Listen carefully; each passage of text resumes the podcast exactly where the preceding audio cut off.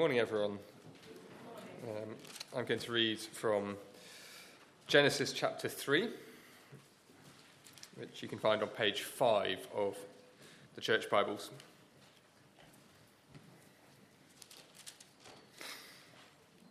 Genesis chapter three. Now the snake was more crafty than any of the wild animals the Lord God had made. He said to the woman, "Did God really say, 'You must not eat from any tree in the garden'?" The woman said to the snake, "We may eat fruit from the trees in the garden, but God did say, 'You must not eat fruit from the tree that is in the middle of the garden, and you must not touch it, or you will die.'" "You will not certainly die," the snake said to the woman, "for God knows that when you eat it, your eyes will be opened, and you will be like God, knowing good and evil." When the woman saw that the fruit, the fruit of the tree was good for food and pleasing to the eye, and also desirable for gaining wisdom, she took some and ate it. She also gave some to her husband, who was with her, and he ate it. Then the eyes of both of them were opened, and they realized that they were naked. So they sewed fig leaves together and made coverings for themselves. Then the man and his wife heard the sound of the Lord God as he was walking in the garden in the cool of the day, and they hid from the Lord God among the trees of the garden. But the Lord God called to the man, "Where are you?" He answered, "I heard you in the garden, and I was afraid because I was naked, so I hid." And he said, "Who told you that you were naked? Have you eaten from the tree from which I commanded you not to eat?" The man said, "The woman you put here with me, she gave me some fruit from the tree, and I ate it." Then the Lord God said to the woman, "What is this you have done?" The woman said, "The snake deceived me, and I ate it." So the Lord God said to the snake, "Because you have done this, cursed are you above all livestock and all wild animals. You will crawl on your belly, and you will eat dust all the days of your life. And I will put enmity between you and the woman, and between your offspring and hers. He will crush your head, and you will strike his heel." To the woman he said, "I will make your pains in childbearing very severe. With painful labor you will give birth to your children. Your desire will be for your husband, and he will rule over you." To Adam he said, "Because you listened to your wife and ate fruit from the tree about which I commanded you, you must not eat it. Cursed is the ground because of you. Through painful toil you will eat food from it all the days of your life. It will produce thorns and thistles for you, and you will eat the plants of the field. By the sweat of your brow you will eat your food, until you return to the ground, since from it you were taken. For dust you are, and to dust you will return." Adam named his wife Eve, because she would become the mother of all the living. The Lord God made garments of skin for Adam and his wife, and clothed them. And the Lord God said, "The man has now become like one of us, knowing good and evil. He must not be allowed to reach out his hand and take also from the tree of life and eat and live forever." So the Lord God banished him from the Garden of Eden to work the ground from which he had been taken. After he drove the man out, he placed on the east side of the Garden of Eden cherubim and a flaming sword flashing back and forth to guard the way to the tree of life. This is God's word.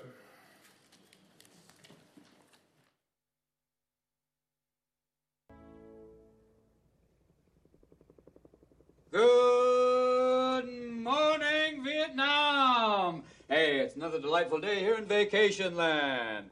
Everybody, time to get up, get up wherever you are. That's right, rise and shine, rise and shine. Got some songs going out right now to a couple of guys on the road to Nha Trang. You know what I'm talking about. Hey, Mister O'Malley, O'Malley, you know, the Irish Dolby twins. They're out there. Special song going out to you right now. I see trees of green, red roses too.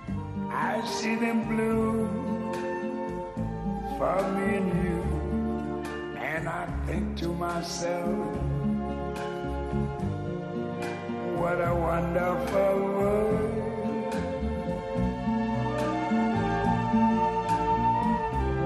I see skies of blue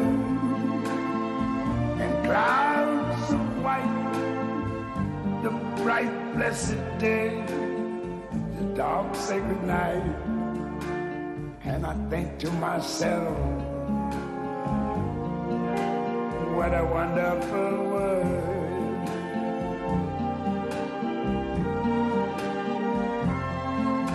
The colors of the rainbow, so pretty in the sky, are also on the faces of people going by. I see friends shaking hands, saying how do you do. They're really saying I love you. I hear babies cry, I watch them grow. Much more than I never knew, and I think to myself, what a wonderful world. Yes, I think to myself, what a wonderful world.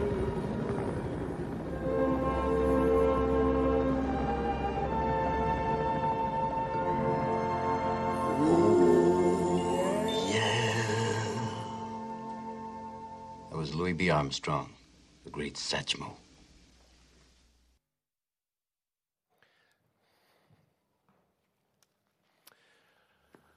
Well, that's pretty much it, isn't it? A wonderful world. So much beauty, so much to enjoy, so much really to experience in the world. And yet, at the same time, and I don't need to tell you, our world is broken. Not just people dropping bombs, child serial killers, or earthquakes, but brokenness too in our own little worlds. Broken bodies, broken dreams, broken relationships. And it begs the question, what went wrong with the world? Why so much suffering? Why is work so difficult? Why are relationships so difficult, even among Christian people? Why do the people we love get diseases and die? And where's the hope in all of this, if there is any hope? Well, our hands hopefully hold God's answer uh, to this question and these questions. It is no exaggeration to say that if we ripped Genesis three from our Bibles, don't do that, we would lose one of the most important things ever written. God has placed in our hands his explanation for why the world is the way that it is. In just a short, a few short sentences, we have some of God's answers to some of our deepest questions. Answers that we will not find in our geography or history textbooks. We won't even find them in our science or philosophy textbooks. Genesis three, do keep it open in front of you as we look at it on page five. It begins in paradise. There's no brokenness. Relationships are perfect. Work is fulfilling and satisfying. It's a joy. Can you imagine? When hungry and Adam and Eve uh, When, sorry, when, hung- when hungry, Adam and Eve simply reach up, pluck some ripe, ripe fruit and, and eat. That is the picture of the world at the start of Genesis chapter three. But by the end of Genesis chapter three, it's all change. Adam and Eve find themselves in a very different world. The man and the woman are now excluded from paradise. Brokenness is their new reality. And what is more, cherubim, who are kind of like warrior angels, guard the way back to the tree of life, which is needed if we're going to have eternal life, and they guard it with a flaming sword. Now, this chapter, there's just, there's just so much uh, in it. There really is. But we're going to group things together this morning uh, under two headings, and we'll spend most time on the first one. Here is the first one, the snake and the sin. All was very good, and then seemingly out of nowhere, a snake slithers onto the scene. And we're asking, well, where did that come from? How come it talks?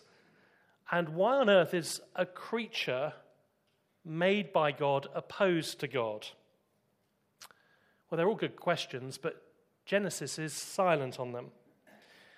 Only uh, later in the Bible do we discover that the snake speaks through the agency of Satan, who is revealed in this chapter as the great enemy of humanity. So let's pick up the story. But as we do so, we need to be conscious of God's command back in chapter two and verse sixteen and seventeen. Because God had said to Adam and Eve, you're free to eat from any tree in the garden, but you mustn't eat from the tree of the knowledge of good and evil. For when you eat of it, you will certainly die. That's what God said. And although it doesn't use the word, this is really a covenant, an agreement. And a covenant is a, a blend of law and love. Uh, it's a relationship which is more intimate than a legal contract, but it's more binding than mere personal affection. When God created humanity, he bound us to himself in this relationship of love, this covenant. And in response, God simply asks for our loyalty to him. It is this covenant relationship that Satan, or snake, wants to poison. And he's got a strategy, and he's very clever, very cunning, and very crafty. Now, his strategy uh, isn't what we, we might assume. It's not to sort of frighten or to sort of coerce us to disobey God with spectacular signs. He's much more clever for that, much too subtle. No, no, he uses words. It's just a quiet chat that goes on here, a few questions, but all designed to poison our relationship with the Lord. Now, when I was uh, studying this, I was uh, reading one preacher who who compared Satan's strategy to like the, the plays that a basketball team uh, might make. You know, they spend hours working out these plays to defeat the enemy. Uh, and and this is what Satan does. He ha- he makes three plays here. The first is confusion, the second presumption, and the third ambition. So the first play, it's there in verse one, it's confusion. Satan said to the woman, verse one, did God really say you mustn't eat from any tree in the garden? So Satan's first play is a simple question. And the simple answer is no. God didn't say that. God gave every tree for us to eat in the garden, except one. But what snake is aiming to do there is to confuse us over the goodness of God. Really? He said that? No, he couldn't have done. Surely not. God is good, isn't he? Why wouldn't he then give you every tree? Is he holding something back from you? It is true to say that Satan always seeks to muddy uh, the waters when it comes to God's word. Because that way we can say, well, God's word isn't clear. That way we can say, well, it's just a bit too tricky, isn't it, the Bible? I don't really know what it says. And that way we become confused. Now, it's really interesting that Satan made exactly the same play against our Lord Jesus Christ when he was in the wilderness. Remember, he said, if you are the Son of God, if, then tell these stones to become bread. He's trying to confuse Jesus as to, to who he is and what God's word says to him. And of course, Satan utterly failed, thank God. And our Lord Jesus Christ defended himself against Satan and defeated him. He wasn't confused. He knew what God's word said, and he trusted it. And he quoted it back to Satan. The second play is there in verse four. It's presumption. After sowing confusion, Satan now tries presumption. See, God had been crystal clear. Disobedience would result in certain death. But the snake says to the woman, you will not certainly die. It's an outright denial of God's word. Eve, God won't punish you for such a trivial thing. His bark is worse than his bite. God will forgive you this minor offense. See, Satan is tempting Eve to presume upon God's grace of forgiveness. And Satan still makes the same play. That sin, it's only a little thing. It's no big deal, really. And you won't be hurting anyone. God wouldn't deny you this, would he? Not if he loved you. And after all, he, he knows we're just human. No one's perfect. And we fall for that kind of thing when we say, I know that relationship is wrong, but it just feels so right. What we're really saying is that God doesn't have our best interests at heart in this. And we're saying that, you know, God will forgive. I'll, I'll walk away unharmed from this. And we fall for it when we say, well, I, I know that I should tell the truth, but it's just a little white lie. We're saying God's going to turn a deaf ear. No one's going to get hurt here. And we fall for it when we say, I, I know I shouldn't take this, but everyone else does. And what we're saying then is that, that God, he's not really generous. He's, or he might be generous to other people, but he's not generous to me. He's stingy to me. But he'll understand why I feel the way I do. He won't punish me for it. See, we fall for it in a million ways. Yes, says the snake, you will not surely die. You can count on God's grace. God loves you after all.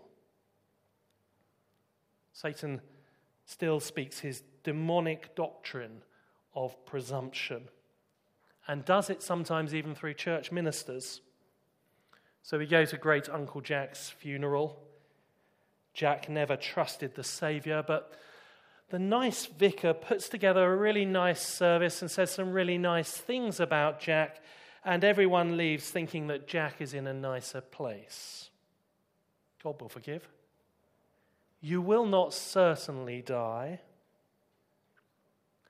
Notice too that Satan used this play against our Lord Jesus Christ, tempting him to presumption.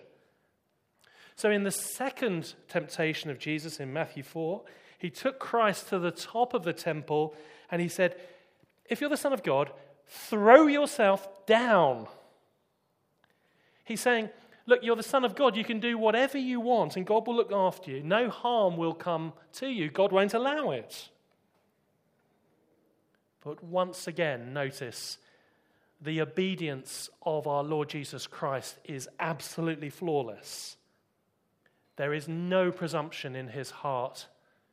He says, do not put the Lord your God to the test.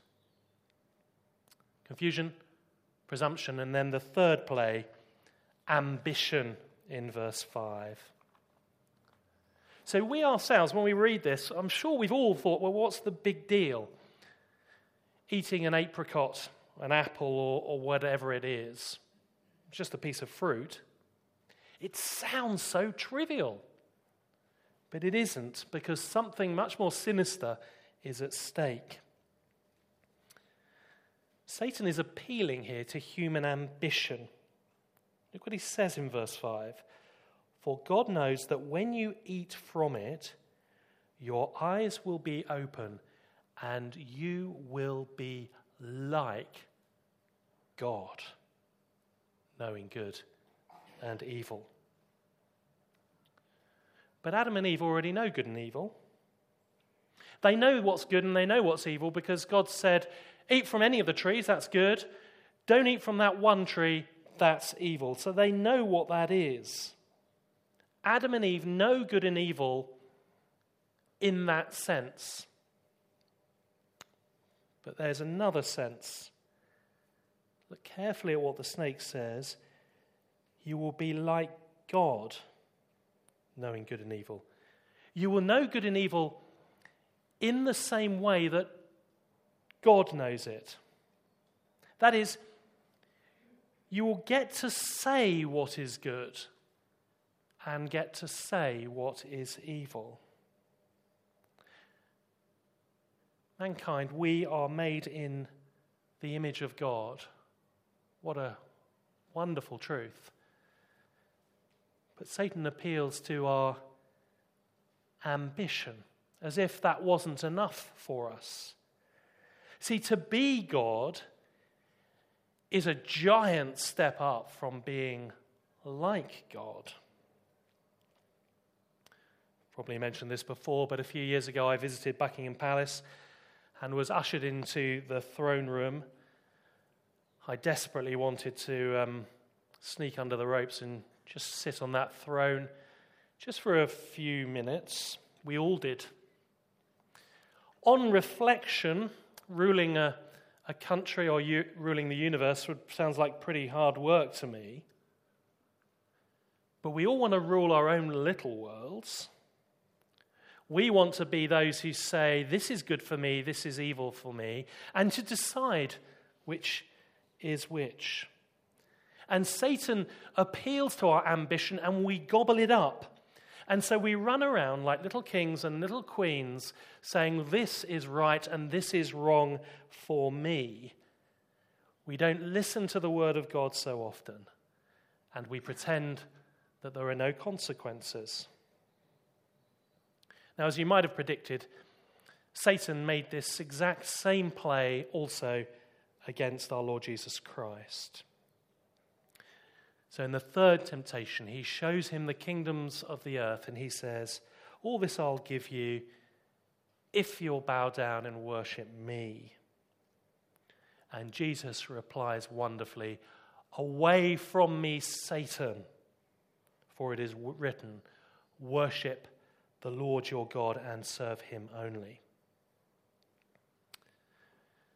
So Satan's strategy involves confusion, presumption, and ambition, and it works, as we all know. Verse six, when the woman saw that the fruit of the tree was good for food and pleasing to the eye, and also desirable for gaining wisdom, she took some and ate it. She also gave some to her husband who was with her, and he ate it. As sons of Adam and daughters of Eve, we are easy prey. We fall for Satan's schemes. But seeing them in the Word of God, of course, should um, enable us to see what those schemes are and to guard against those schemes. Yes, but, but Satan already has his fangs in us, so to speak. His, his poison is already coursing through the veins of humanity and in our own veins. And so when we wrestle against evil, if we do that, which we will if we're Christian people, we will often find that we are on the losing side. And the question then is, where's the hope if it depends upon us v. evil? The answer, which Genesis three tells us, is that there's no hope in that scenario. Genesis three is God's explanation for why this wonderful world is not as wonderful as it once was. God gave us paradise and we listened to the snake and broke covenant with God. And so with Adam and Eve, we find ourselves east of Eden, excluded from paradise, daily experiencing all of the brokenness that we read about in verses seven and following. Broken relationship with God, broken relationship with one another, and more brokenness, which we'll come to shortly. But there was a man who walked this earth who did not fall for Satan's strategies. A man whose obedience in life was flawless. Can you imagine? And he did it not in a perfect paradise, but in a wilderness, a barren one. He defeated Satan, and Satan was forced to withdraw from him. As we learn that, as we see that, somehow or other, that should breathe hope into our souls, that just maybe paradise is not lost forever. Before we can fully appreciate that, though, we need to come to the second heading. So the snake and the sin, and secondly, the curse and the crusher. The curse and the crusher. So having listened to the word of the snake rather than the word of God, the consequences for humanity are devastating. Instead of being naked and unashamed, they are now clothed with shame, verse seven. Instead of walking with God in the garden, they now hide, verse eight. Instead of marital harmony, they play the blame game, verse twelve. But there is hope. Hope emerges in a very strange place, actually. It emerges in God's curse. Now, most simply, a curse is a word intended to bring about a negative result, a punishment, in other words. And for Eve and Adam, this curse affects their primary spheres of responsibility. For the woman, marriage and family life will be excruciating for her. For the man, putting bread on the table will be backbreaking. So where's the hope? Well, for starters, notice that the Lord God does not, he does not directly curse Adam and Eve. He only curses their primary spheres of labor that he has assigned. Yet there is judgment, pain, toil, frustration, brokenness, death, but it is tempered judgment. Adam and Eve must have thought that they themselves were going to be cursed after the snake was cursed. But God's curse is not on them. What grace this is. They must have at that point thought, well, hang on a minute. We thought we were going to be cursed. What's happened here? Maybe there is hope. And hope is found in this chapter in the fact that God does curse the snake. Verse fourteen. The Lord God said to the snake, "Because you have done this, cursed are you above all livestock and all wild animals. You will crawl on your belly and you will eat dust all the days of your life. And I will put enmity between you and the woman, and between your offspring and hers. He will crush your head, and you will strike his heel." And what the Lord is announcing to us here is that evil will not stand, that our great enemy will not triumph. We need to praise the Lord for cursing evil. Without it, suffering and death would have the final word in our lives. But this curse upon the snake opens a window of hope for us, because by it God declares war on evil. Now, when it comes to verse fifteen, the church has long seen it as a prediction of a deliverer, someone who would come along and crush the head of the snake. But in the process, this snake crusher would be wounded. Imagine seeing somebody stamp on the head of a, a venomous snake. And at the, exactly the same time they do it, the, the snake opens and bites them on the heel. The snake is crushed. The snake crusher is wounded. When our Lord Jesus Christ defeated Satan in the wilderness, Satan was forced to withdraw to fight another day. And that day came three days later, uh, three years later rather, at Golgotha. It was at Golgotha that Christ crushed Satan, mortally wounding him. In the process, Christ himself was wounded, but not, of course, mortally, because three days later he rose again in triumph. What was going on then at Golgotha on the cross? Well, what happened was this. Christ was undoing Satan's work and at the same time triumphing over him. See, that curse that we deserved, and we thought, well, how come Adam and Eve weren't cursed? Well, what was happening on the cross was that that curse was on Christ himself. That was God's plan right from the very start, that God planned to take the curse, our curse, himself, and triumph over evil at the same time.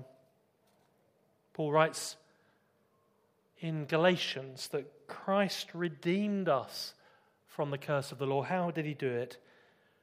By becoming a curse for us. Or later in Colossians, having disarmed the powers and authorities, Christ made a public spectacle of them, triumphing over them by the cross. The cross means that our enemy bit the dust and is now doomed to destruction. Well, what a marvelous Saviour we have in Christ. And what a marvelous word we have from God, a word of hope in Genesis three. See, some of us, as well as feeling rather hot, feel weak and weary. We are perhaps feeling the difficulty and the brokenness. Perhaps work is difficult. Perhaps home life is painful. Maybe you're acutely aware that all is not well, and it isn't. But Christ gives us hope. We look at his perfect life of obedience and take heart. We look at his obedience even unto death and find strength. His obedience in both life and in death guarantees a glorious future that will not disappoint for everyone who trusts in him. See, if you find yourself at the moment feeling hopeless and overwhelmed by your difficulties in life, perhaps you're feeling burdened or circumstances have just become too much for you, or your sins are just weighing you down, let me remind you of this one thing. You are not the Saviour, and you don't need to be the Saviour. For God has appointed one for you. You can relax. You can exhale. For your weakness, you have Christ. For your sins and failures, you have Christ. You have Christ for your lack of righteousness and for your lack of goodness, for your brokenness and for your frailty, for everything that is not wonderful in your world. You have the Lord Jesus Christ. See, it was, it was the pre-incarnate Jesus who walked in the garden with humanity. And when we were driven out, he came with us. For us, he lived in a place called Galilee, and he prayed in a place called Gethsemane. He was tried at a place called Gabbatha, and he died at a place called Golgotha for us. What a wonderful Saviour.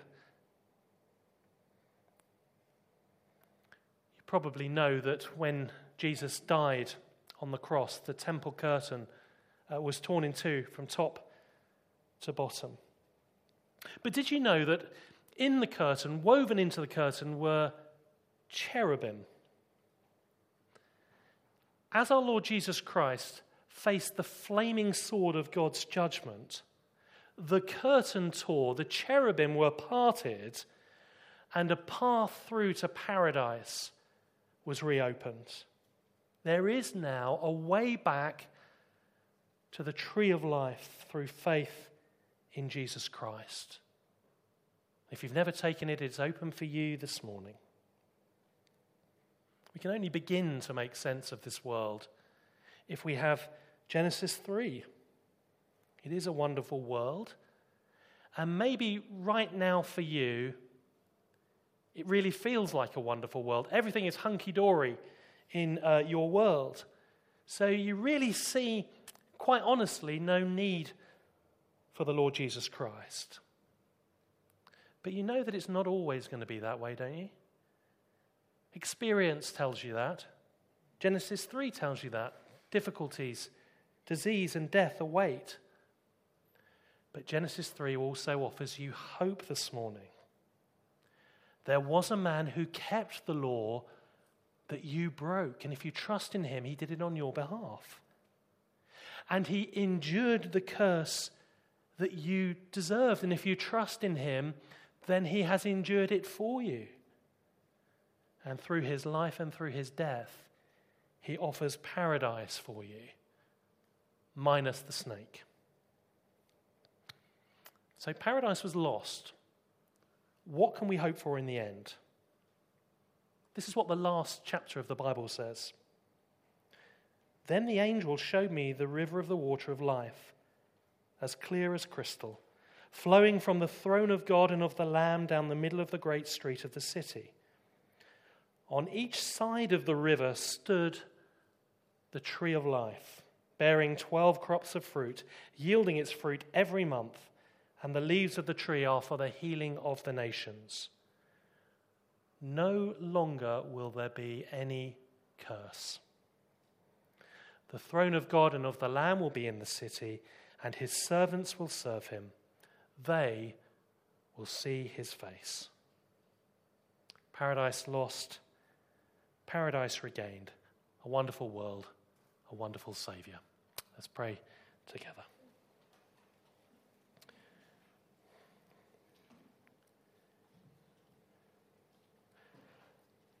Father, we thank you for this chapter of the Bible and its extraordinary explanatory power of why the world is the way that it is. More than that, we thank you for our Saviour. Thank you for his life of impeccable obedience and his sin-bearing, wrath-bearing, penalty-paying death. Oh Lord, may we, however we're feeling uh, today, may we find hope in him. Amen.